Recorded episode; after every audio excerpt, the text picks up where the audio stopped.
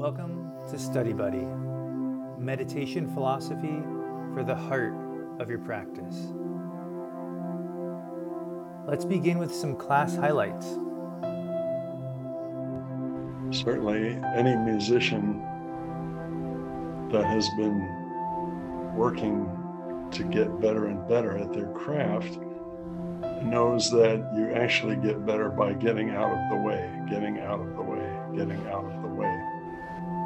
Let the music flow. It's something that comes through. So, most musicians don't make much money, and uh, we're not in it for the money, we're in it for the joy. And when I'm in that space where it doesn't mean anything, I'm just in the present space and it's flowing. I mean, that's where the joy is for me. So sometimes it's not only sort of about recognizing the stories that I've created, but it's being able to set them aside for a moment so that a new experience is possible to sort of allow for like the shift. Here, as we're talking about the sutra, how the mask is so good. You know, Shiva's mask is so good that nobody can recognize that it's Shiva behind the mask. And I was thinking, yeah, I can't even recognize myself behind the mask. And um, and that's why meditation is so rich and um, these practices we have because in those little tiny moments when we're sitting or meditating just before we go to sleep or chopping a vegetable and we kind of release the mask, then we, at least as individuals, can become part of that Shiva or full consciousness for just that little moment. I approach different groups of people in a different way, but I'm still me it's still me, it's just not whole me.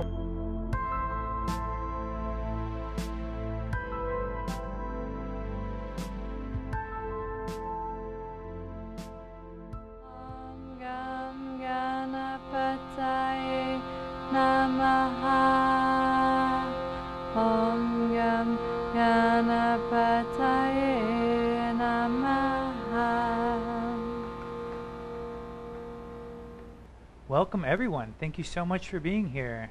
Really excited about this sutra. I think you're going to be excited too.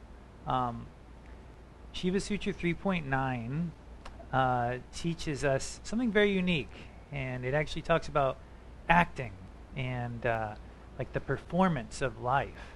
And it teaches that a great actor is not someone who can just externalize an emotion, but someone who can perform their life while keeping deeply connected to their state of being inside. And Shiva is that actor. And our lives are this performance. Look around you. This is the set. You know? Um, take a deep breath. That was even a part of it too. Even your thoughts are considered to be a part of this performance of Shiva.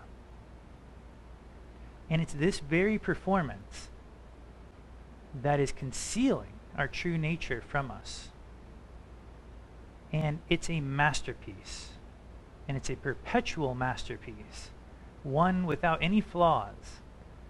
So instead of trying to look for our happiness and our understanding in this performance out here, trying to connect to our, our deepest aspects of who you are out here, Instead, we can actually learn to become the director of this performance, to direct alongside Shiva, to direct as Shiva our lives. And that doesn't mean you can make your life anything you want. You know, there's a lot of moving parts to this production, but when you start playing your part really well, it raises the level of the entire performance. And so that's the trajectory of, of the sutra today. Uh, we're going to go through it piece by piece, pulling uh, about four main quotes out and really discussing them and feeling with them. But before we get into all that material, um, we have to sort of start making our way right into that feeling space inside. So we're going to do a little um, movement practice. Simple, you can do it from your seat like we do every time. And then we'll take that inward focus um, into the sutra itself and start to feel the philosophy. Here we go.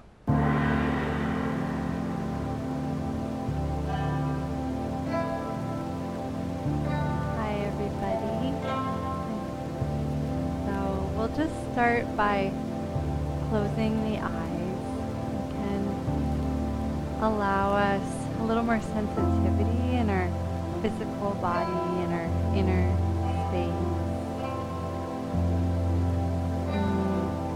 just begin to notice the space that your physical form is taking up. Notice any sense of weight in the body helping you feel grounded to the earth.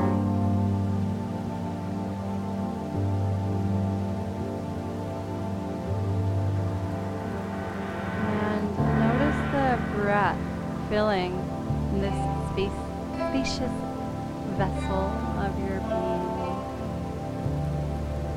And allow the breath to be as natural as possible.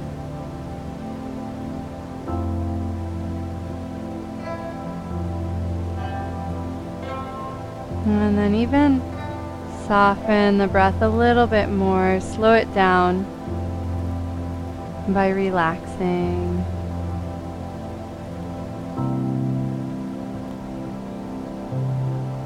Ever so gently, just begin to rock on your seat side to side.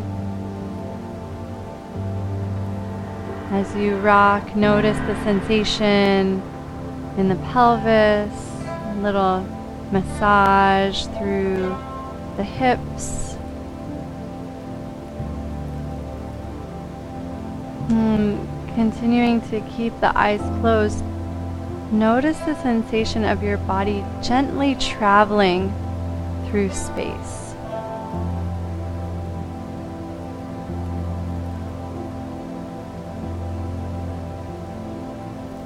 And even though you're just rocking on the hips, notice the connection up through the spine, all the way up to the head. Just feeling your body as a perfect whole.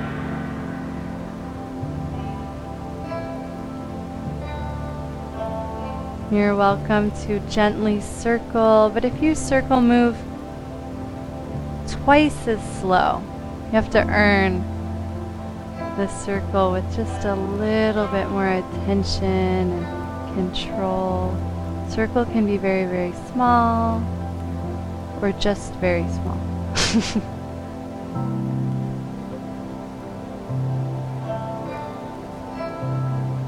and let this embodied experience of really feeling inside and coming into this present experience of your physical form. Let it help you notice any areas that might feel a little tight. Maybe the jaw, or the neck, the shoulders, the hips, the back. And just see if you can use the breath from the inside. These gentle circles to melt away any of that holding or gripping that we have unconsciously. If you're circling, you can go the opposite direction.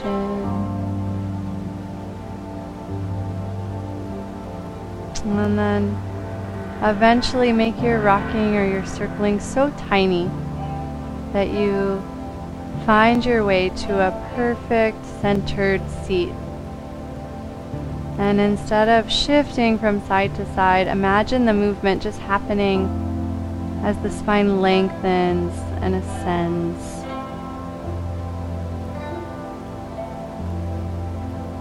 And we'll pause our movement and let the fullness of our natural breath move us from the inside. And from this inner connection, now we can fully receive the sutra and our class together.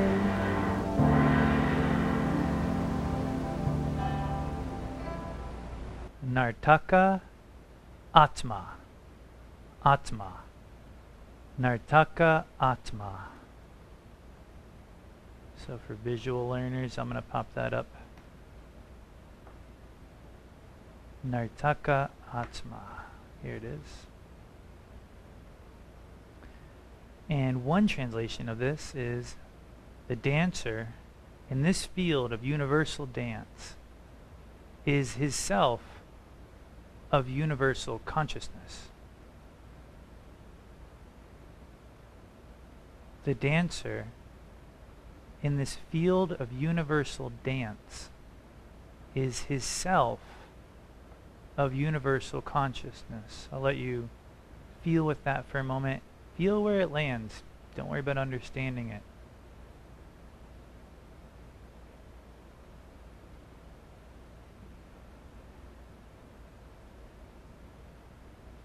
Are there any initial stirrings of inspiration just based on the flash of the sutra?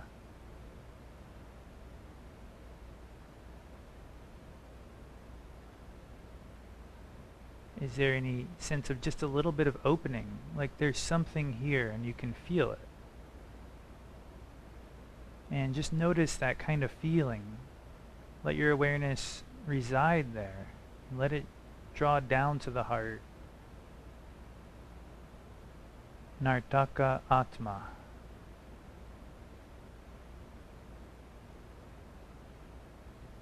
What a wonderful sutra, right? It has to do with dance, it has to do with performance, it has to do with these these riches of our, of life, you know. As Babaji often says, you know, the arts really are like um, sort of one of the highest offerings we have to give each other. And the sutra addresses that in its own way. So let's take a look at where this discussion begins.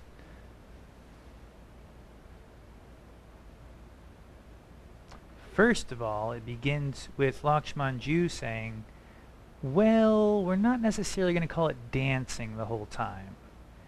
He says that the metaphor of dancing is used in the original Sanskrit by Kshemaraja of a thousand years ago.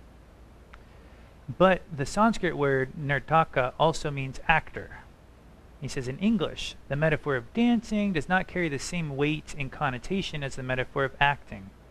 Therefore, to add clarity to the present discussion, I, Lakshmanjoo, saying this, have changed the reference of dancing to acting. So those terms are um, interchangeable throughout the sutra, and in fact, I mean, a lot of what we've heard about this uh, also from Babaji has a lot to do with becoming the director of your life, right?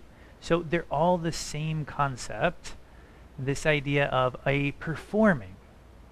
In fact, let's take a look at how Lakshmanjoo, or Lakshmanjoo translates. He takes a lot of liberties with his translation, and I'm grateful for it, um, you know, because he helps to really illuminate uh, what honestly was hard to see in the original text. And this is one of those instances um, when he tells us about what is an actor. Because if it's a dancer or an actor or director, what are we talking about? What's the thing that we're trying to understand? So let's take a look at that quote. Um, who hasn't who hasn't read in a while? Madarani, would you mind? I know it's a short quote, but would you mind unmuting and, and reading that for us? Just so everybody knows, you can just press the spacebar if you want to unmute to talk. Okay, go ahead. Um, an actor is someone who conceals and reveals. When you conceal the real nature of your being and to the public reveal another form of your being, that is the behavior of acting. Lord Shiva is the real actor. Cool.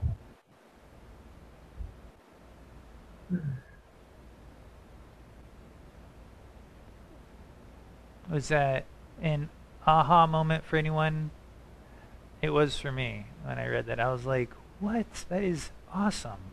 How simple and profound to understand acting in those terms that we use to describe reality in Kashmir Shaivism, to describe Shiva, to describe the, our very reality that we live in. So an actor is the individual who specifically conceals their their real nature in order to or as a means of revealing a sliver of a specific aspect of their being. And that simultaneous thing that's happening is how the sutras are defining acting. And that Lord Shiva is the best actor and the only true actor among us uh, at the level we're talking about in the sutra.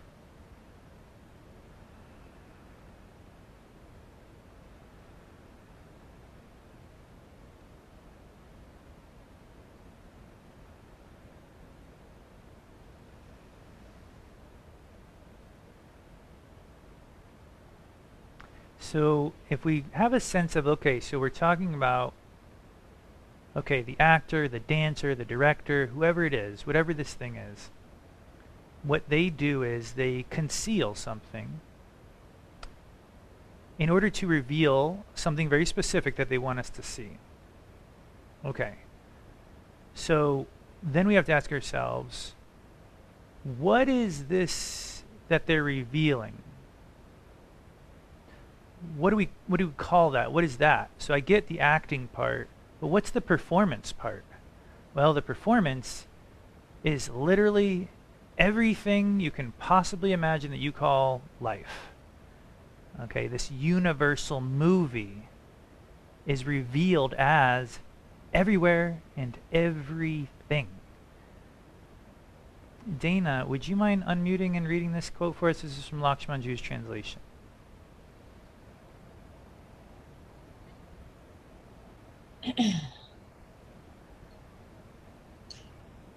this universal movie is revealed as everywhere and everything. What is this universal movie? It is everything that you experience in your life. It may be birth, death, joy, sadness, depression, happiness, enjoyment. All of this forms part of the universal movie, and this movie is a drama. Thanks, Dana.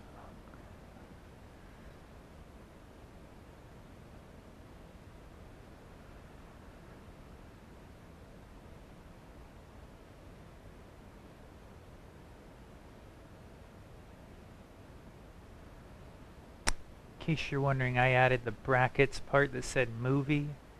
Um, but you get it by now. I'm trying to, you know, I haven't been to a play in a while. So, and I haven't been to a dance in a while, but boy, have we seen a few movies over the last year. So I think we all can relate a little bit to the term movie now, even more than acting and even more than dancing, for better or worse. Um, and so, yeah, same concept though. So it's just, let me know if you want to jump in. Um, it's just uh, an all-encompassing performance, though.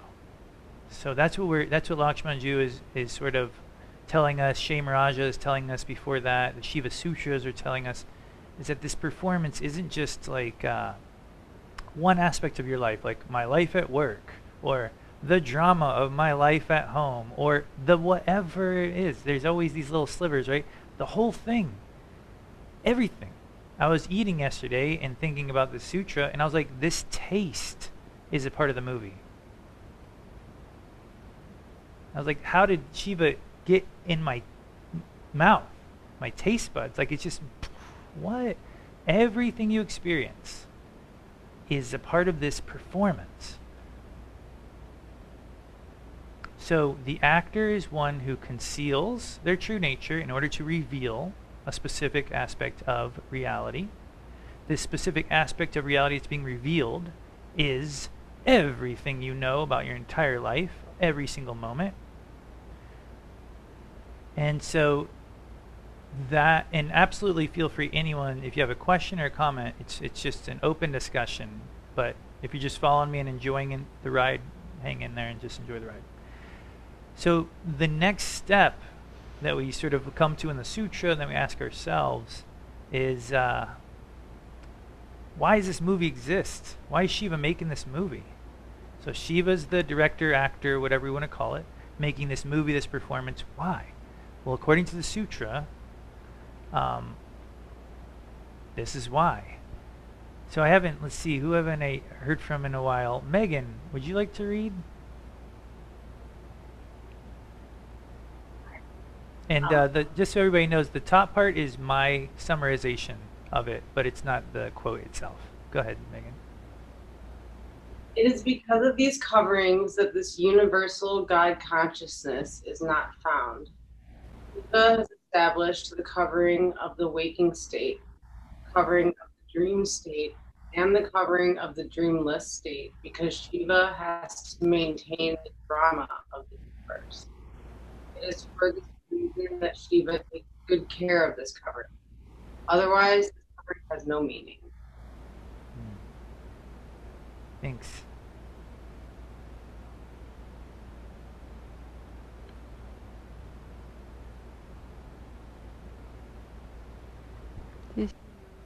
Oh, no, I didn't see a hand. Thanks. Anonymous, did your hand go up? And yeah, always feel free to wave or do that little blue hand that stays on there. Diane said something that struck me and it reminds me of this. He's and I wrote it down. He said the ego serves as a screen to keep us from identifying with our true nature. And this struck me as like that covering.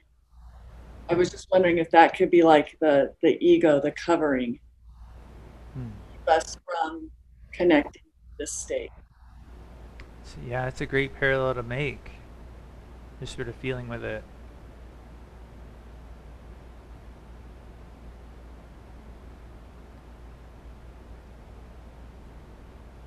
I would say that, to my understanding, the ego is very similar in the sense that it is a projection that that enables us to like navigate our reality, you know, and so that projection would be something we're like viewing, like externally, um, like while we're going through our life, and it would be very much like a movie or a performance, you know, to the extent of you're not really seeing reality at that point. You're seeing a abridged version, a condensed version of reality that allows you to navigate it um, and then yourself too. You know, always you know we're not always looking at ourselves in our totality. We're looking at ourselves in a small sliver.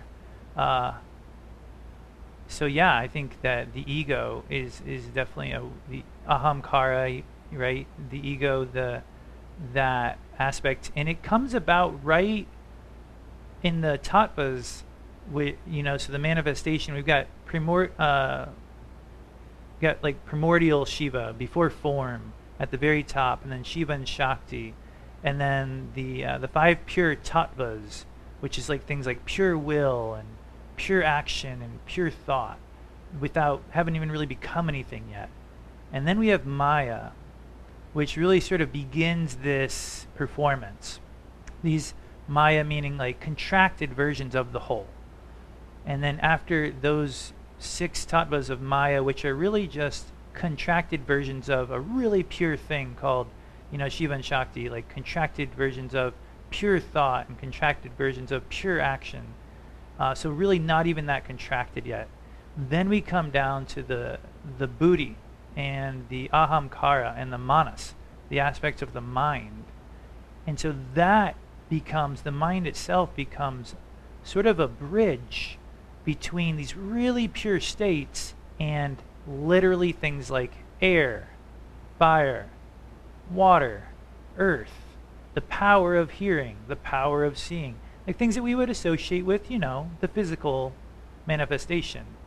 Um, and so, yes, like in terms of the tattvas, when you're looking at uh, the manifestation itself, according to Kashmir Shaivism, you see that that ego really does live in that space between sort of this manifest set of reality, this manifest this set of this performance, and and the higher aspects, the more energetic aspects of their of their performance, and so it does make sense that that does work as a bridge, um, and that that would be a good spot, you know, to to sort of bring this level of understanding to when you want to understand more about the ego, or when you want to understand more about the the tattvas, that section this can help give you a sense of like a bigger picture when the performance goes from a more concrete level to a more energetic level and the ego is right there as the bridge.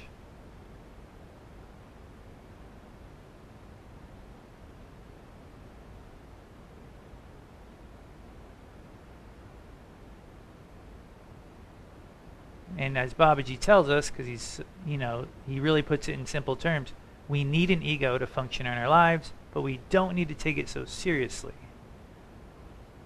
So that means like you can use this this ego. It's not going away. None of us are free of our ego. Like that would be that defies the very nature of manifestation. You got an ego. You're living in a world. You got a certain everything. There's this certain performance that's happening. And Babaji says, but you don't have to take the performance so seriously. Meaning, don't get drawn out into this performance like this performance is Shiva. It is a very, it's a contracted form, it's a sliver, it's a projection, it's a certain part of Shiva, but um, it's a, you know, you got to pull your awareness back, not take it so seriously, meaning have a little detachment from the performance, and then you get the big picture.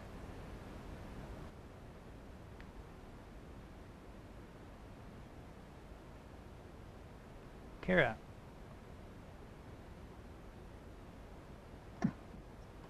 I think of this as I approach different groups of people in a different way, but I'm still me, mm. if that makes sense. Mm-hmm. And that's what I'm really connecting to right now is that it's still me, it's just not full me. Well, that's a, that's wonderful. I think that's super helpful.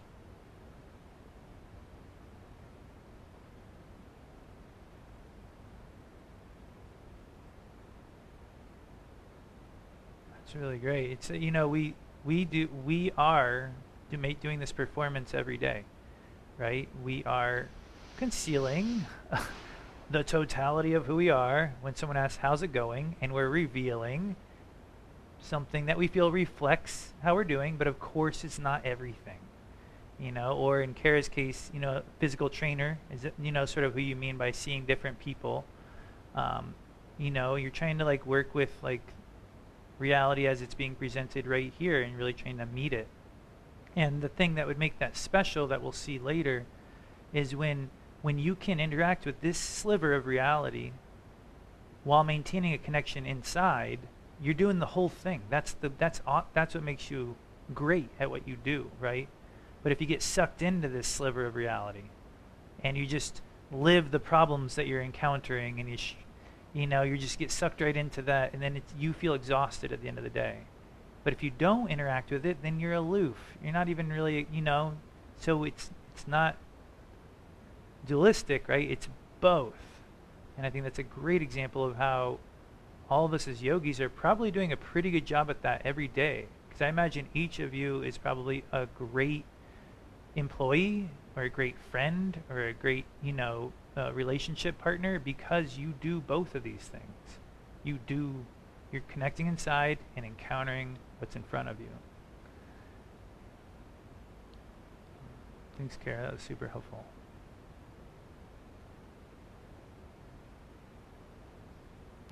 I like your comment on not getting sucked into the sliver.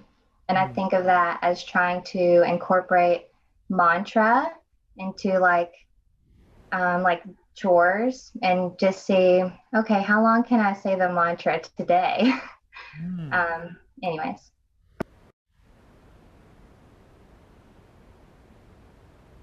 Yeah, that's a perfect example. And I think it's uh, what I love about being with fellow Sangha members and having a whole group of practitioners that meet up is that a statement like, How long can I do mantra today? is so great because we can all relate to how, yeah, it's impossible. You, you know, you're good, but you do a little better. I, I just love that that's like something we all get. It's not like this, oh, yeah, I, when I do mantra all day, I feel great. It's like we all know how hard that is, and we're all invested more in like, I want to get better at it today than I was yesterday. So that was really sweet. Hmm.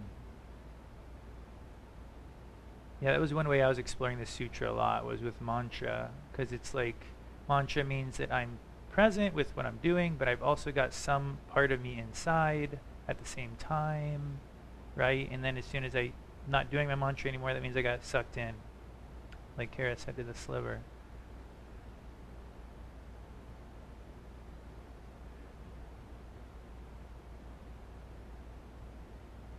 pretty interesting that this covering is literally the thing that conceals Shiva. When Babaji says you're as, the state of perfection you seek is as close as your breath, you know, like on the back of spontaneous recognition. It's like the covering is the only thing between us and Shiva. Yes, it's very, it's multi-layered. It, it's very, you know, it's it's a big experience. But my goodness, it's really, it's like there's Shiva, then there's a covering. Covering was the original source text word, covering. It's almost like there's just Shiva, and there's like a cloak, literally like a coat, and just boom, true nature. You're one coat away. You're one layer away. It might be an all-encompassing covering, but it's just a covering. and that that covering that we're all encountering every day, that is literally the thing that's covering Shiva. So your reality as you experience it is the thing that's covering Shiva. You know, and Swami Rudrananda tells us, you know, you have to use the tensions of your life to grow. You have to burn them up. You have to digest them. It's like the teaching is the thing that you're experiencing is the thing keeping you from Shiva. It's not really like peeling back. It's not like unwrapping a gift, as we all know. It's not like this little, you know, it's a much more internal, all encompassing state of surrender that takes practice over time. But it's the thing you're actually encountering. The movie you're living is the only thing between you and Shiva. Once you start working with that, well, that's the path. But boy, is it a great covering. It says Shiva takes great care of that covering, and it's the care, it's the sheer nuance of this covering that makes it so, that makes our practice so meaningful and powerful. And I didn't, I have this quote involved, but I don't want to spend too much time on it. But uh, another part of the Shiva Sutras talks about how Shiva is um, the best uh, concealer and how no one if you went to a masquerade party and you had a mask on if you talked to that person for a while you'd be like oh it's megan you know that kind of thing. You, like after a while you just get it. Like um, but they said if you're at a masquerade party with shiva you could talk to shiva all night and you would never know it's shiva. The, the, the mask is so perfect. Um, and that's referring to this concept here about Shiva took such great care with creating this costume, this covering, that it's def- it's impossible to discover Shiva in the covering.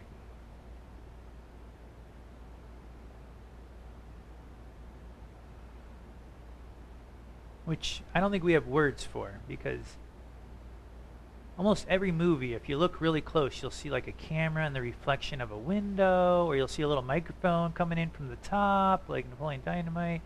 Uh, there's always these like little blooper kind of things, but not in this one. You're never gonna find Shiva in this covering, according to the sutras. So maybe we should chill on that. Yeah, great. Abaya, go. Oh, let me just pan over. Sorry. Um, I just wanted to share, you know, as I reflect on this sutra, I've been kind of like wondering, like, oh, what activities like help me feel this Shiva nature? And of, of course, we have our practice, but the first thing that came to mind um, beyond meditation was like creative endeavors. For example, I'm working on a um, a Tara thangka painting right now with like the tigze and everything. And when I'm like the actor, I'm like, oh man, like this math is hard and this is so much work. And then when I soften and surrender and, and connect to something higher, like I can feel that it's not like Abaya doing it, you know, because Tara's way too beautiful for, for me to have painted her. And it makes me think that it's no coincidence that the words that the sutra uses are like dancer and actor, um, even though it's talking about our life as a whole. But it does make me think that like our creative pursuits and our creative endeavors are these moments when like we can really feel like our our true nature, just this like spontaneous cosmic energy flowing through us. So that's what's kind of resonating with me or even our yoga practice or those times when we're really in the in the flow and feeling inside as we act.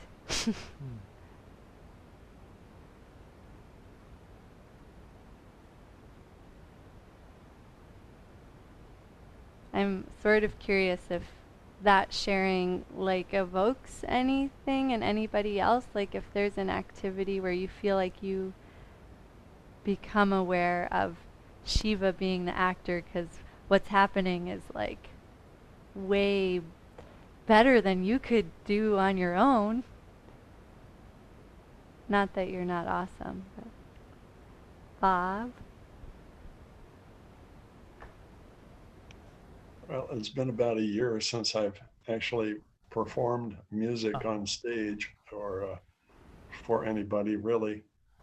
But um, certainly any musician that has been working to get better and better at their craft knows that you actually get better by getting out of the way, getting out of the way, getting out of the way. So that it's not you, uh, little guitar player or little cellist or whatever, uh, that is trying to let the music flow. It's something that comes through. And the, the, when that is happening, uh, there, there is a joy that you feel that has it's very difficult to explain to people, uh, but it's a joy that uh, is very much deep within you, and your art allows that joy to unfold. So, most musicians don't make much money, and uh, we're not in it for the money, we're in it for the joy. So, uh, which is ample reward anyway, that's all. Hmm. Thanks for sharing, Bob. Something kind of funny came to mind as you were sharing that. I'm like, oh, that's why everyone followed the Grateful Dead, right? Because you like feel the synergy of um, this group getting out of the way and becoming something bigger than just individuals. Um, I saw some smiles, so maybe you related to that one.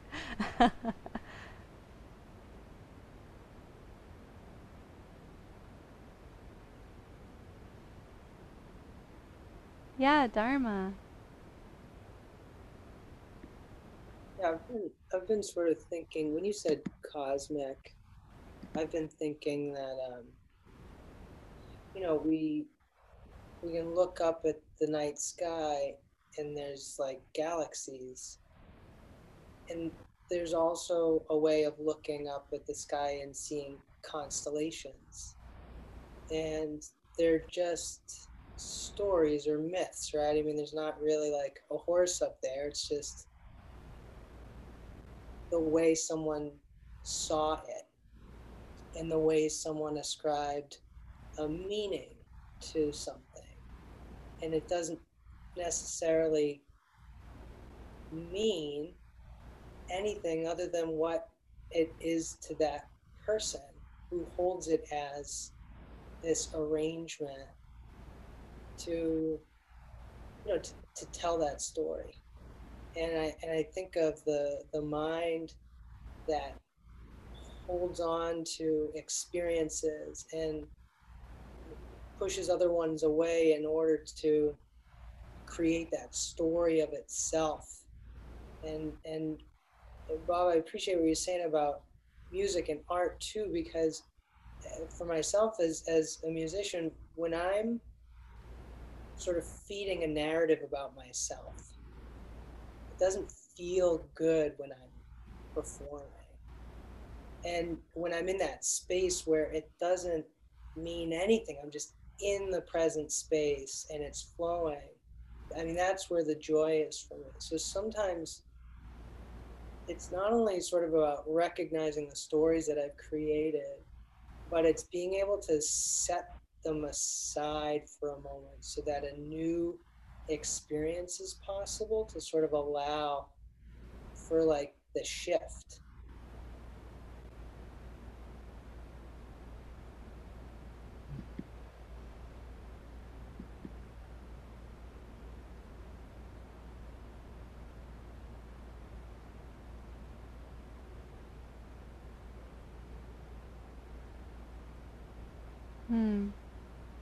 Thanks for sharing, Dharma. It's really powerful when you say the shift. It feels like the shift from like being stuck in, as you said, like feeding a narrative and like stepping into that space of creation, you know, where so much more is is possible when we don't get pulled into like what's already been said and already been acted on but rather like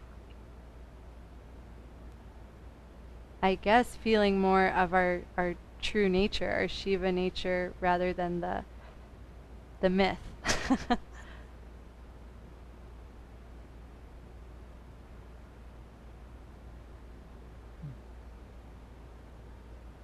and also something that stuck out to me that both of you highlighted was the um, the the experience that you're going for, like this spaciousness that you're creating, and that's you know that spaciousness that's required to allow it to flow through. Because I a lot of times I think I get wrapped up in the idea that this is like there's a certain place inside. I'm supposed to have my awareness, and it actually is very.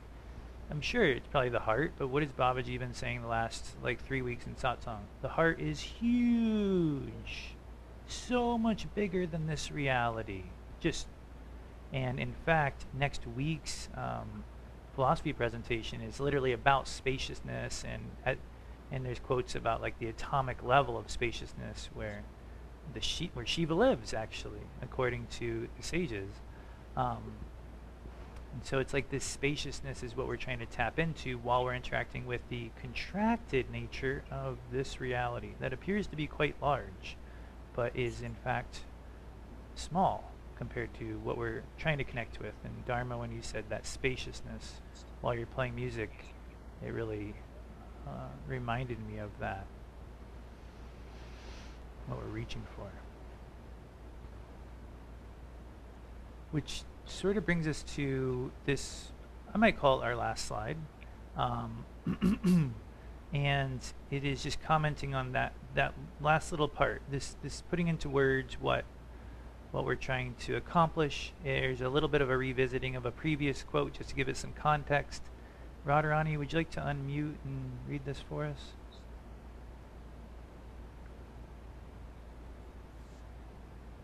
When you conceal the real nature of your being and to the public reveal another from your being, that is the behavior of acting.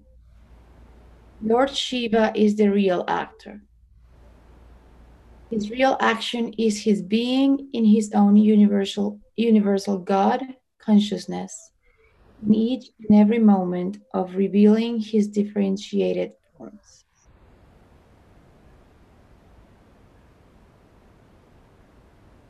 So that's the de- definition of Shiva's acting.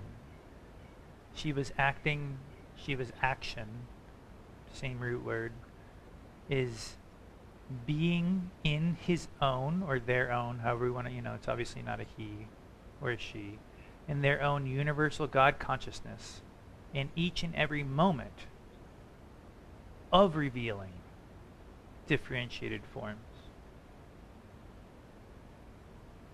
And then Lakshmanjoo comments a little bit later in this paragraph. It's like, you think Shiva's, to do this, Shiva has to like leave, create, and then return back in. And, but he says, Lakshmanjoo says, it's like by the time you see reality, Shiva's already back inside you. Like, so it's just, it's always like by the time you see what's going on, it's already been created and Shiva's withdrawn from it and is back inside. So it's like a simultaneity in terms of uh, yogic physics. They describe spanda as being the pulsation of life from which life is created and that it is pulsing outwards and inwards at the same moment. Trying to describe the same concept where there's not this inside and outside that are separate, but rather it's like goes beyond space and time. Shiva can create this reality, and by the time you see it, be back inside. So for us viewing, um, it would be, you know, there would be no lapse of time, no lapse of space. It would appear as though Shiva was in two places at once. One in a very contracted way and one in a very expansive way. And that is Shiva's action. Yogita.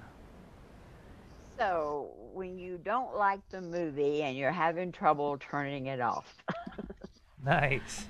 Um, you just you keep trying to chant, and you said Shiva is even in the pain. I haven't felt well lately, and I don't know. I just it's, it's so easy to get caught up in things and not remember that you are something besides this problem you're having or something. Mm.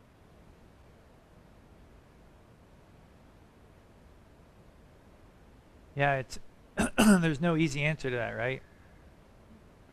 It's like if there was, Baba would have told it to you already, right? Because I know you've asked Babaji similar, que- you know, questions about similar to that in satsang, and you know, I feel like he always responds to you with just like mantra and like don't don't give up and like just keep going at it and be persistent.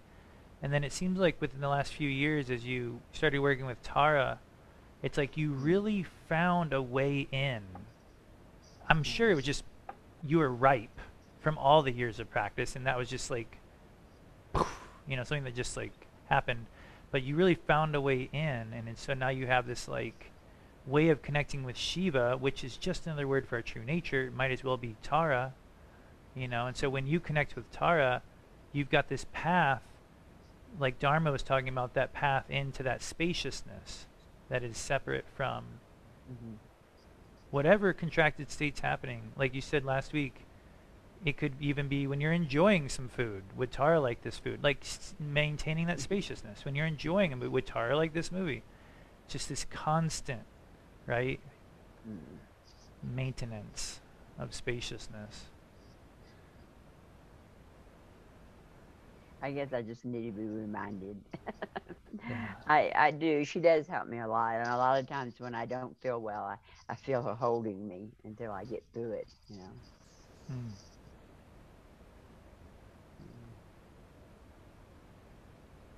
Yeah, it's it's like our whole being. It's like because experiences really go through our whole being. You know, we have to literally go beyond that to find this state. You know, we can't just go beyond. We can't just close our eyes because our ears are, are open, our our nose is open, our thoughts are spinning. We can't just, you know, there's no. We have to get beyond, bigger than this whole experience, to find the creator of the experience, to get that space. So they're just, you know, how do you tell someone where to go for that?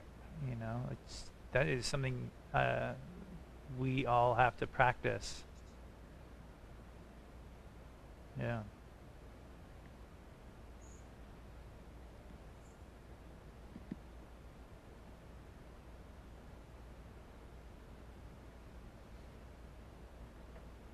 Thanks, Yogita.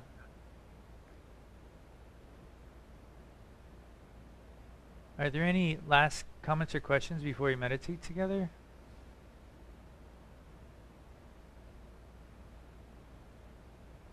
Hmm. So it's, oh, please, yeah, Pujari, go for it. I was just um, thinking about your, as we are talking about the sutra, how the mask is so good. You know, Shiva's mask is so good that nobody can recognize that it's Shiva behind the mask. And I was thinking, yeah, I can't even recognize myself wow. behind the mask.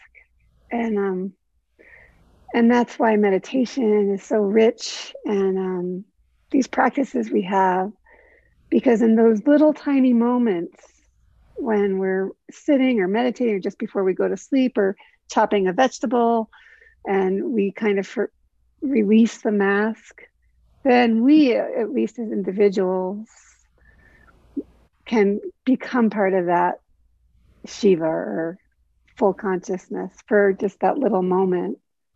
Hmm. So that's why we have these practices, right? So that the mask, even if nobody else can see through it, at least we can get glimpses when we, can barely, you know, get a glimpse, but we do. You know what I mean?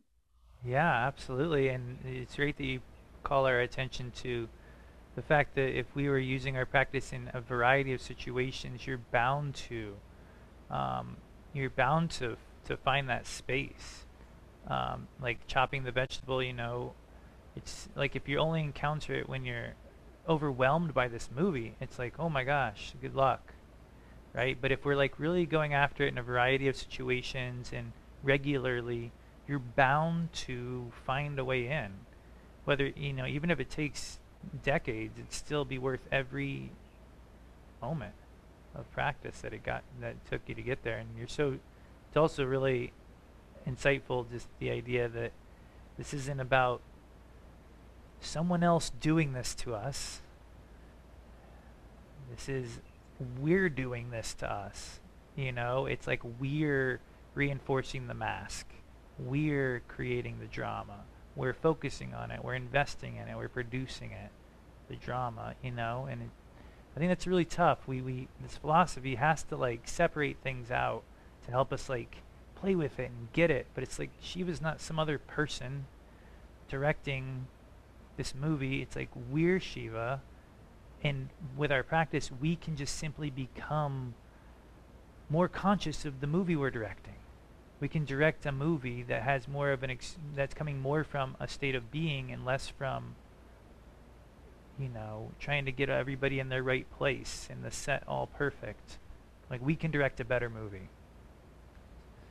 So so thanks for sort of um, collapsing that dualistic kind of notion that you know we sort of supported just to have this conversation but it's a perfect time to collapse it because it's right at the end.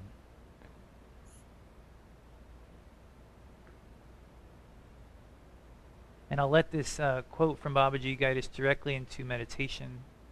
so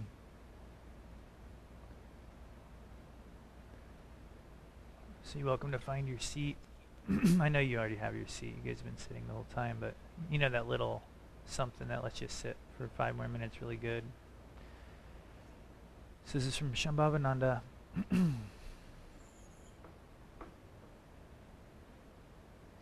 we have to learn how to translate our practice into the things that are part of our individual lives.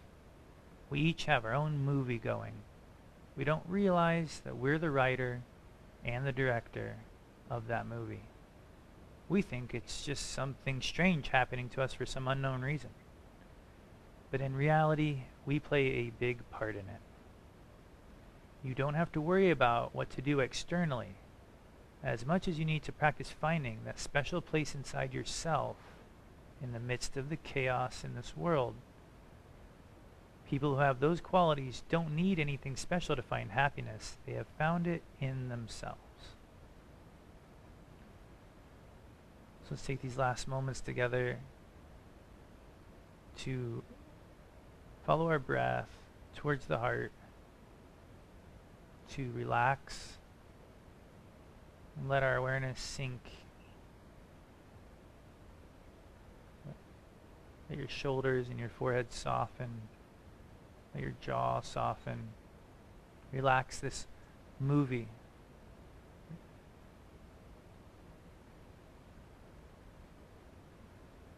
And try to allow yourself to feel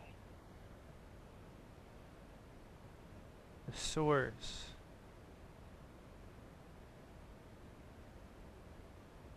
the thing that is behind all of these layers, all these masks.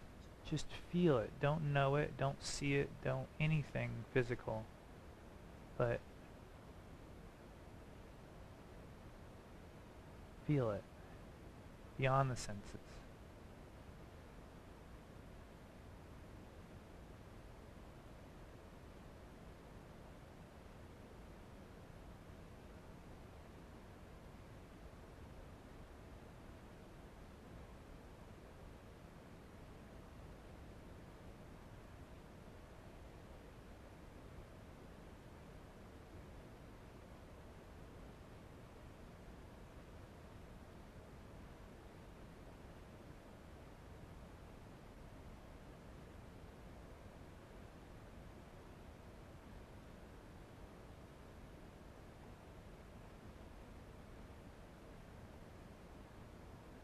No matter what the mind throws your way.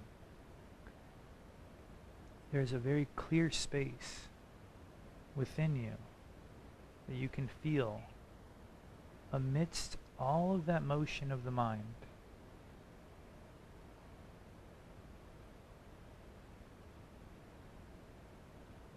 But you can't feel it with your mind. You can't even feel it directly with your breath but you can feel it as your being.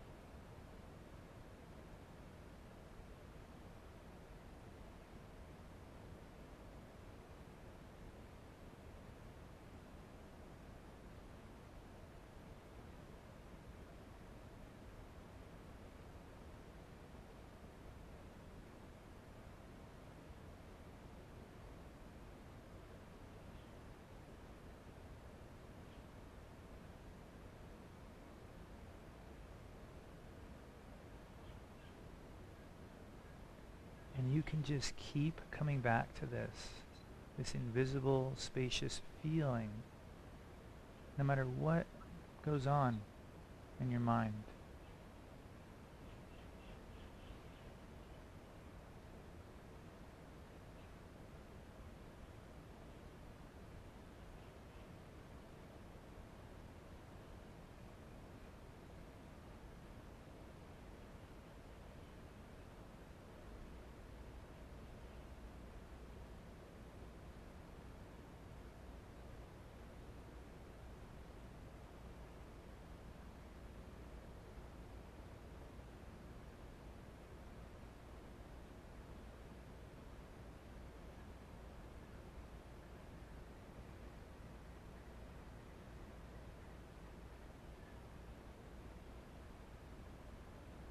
And if you're able to hold this space of awareness,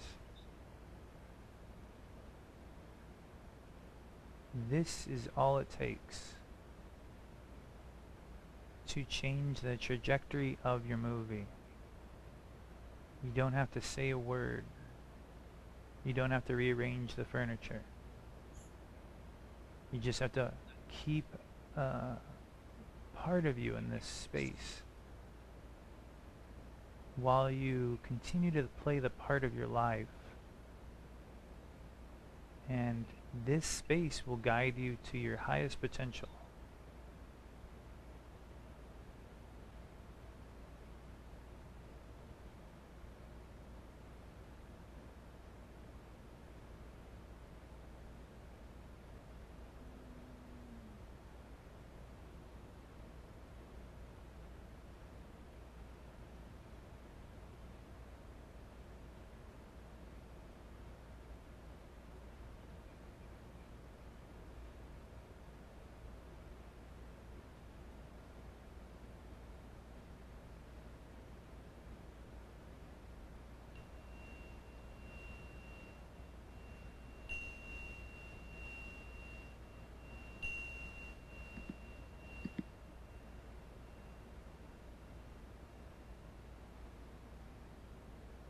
Namaste, everyone. Thank you.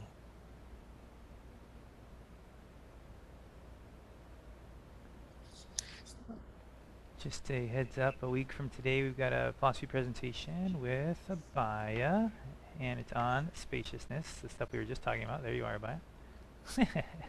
and in two weeks, we're going to be meeting back here, but guess what? Two weeks from now, it's Shiva Ratri. And so we're actually going to do a special program where we're going to do a lot more mantra. We're going to do a lot of chanting, try to take uh, advantage of all that sort of multiplying of our mantra merit. Um, so, yeah.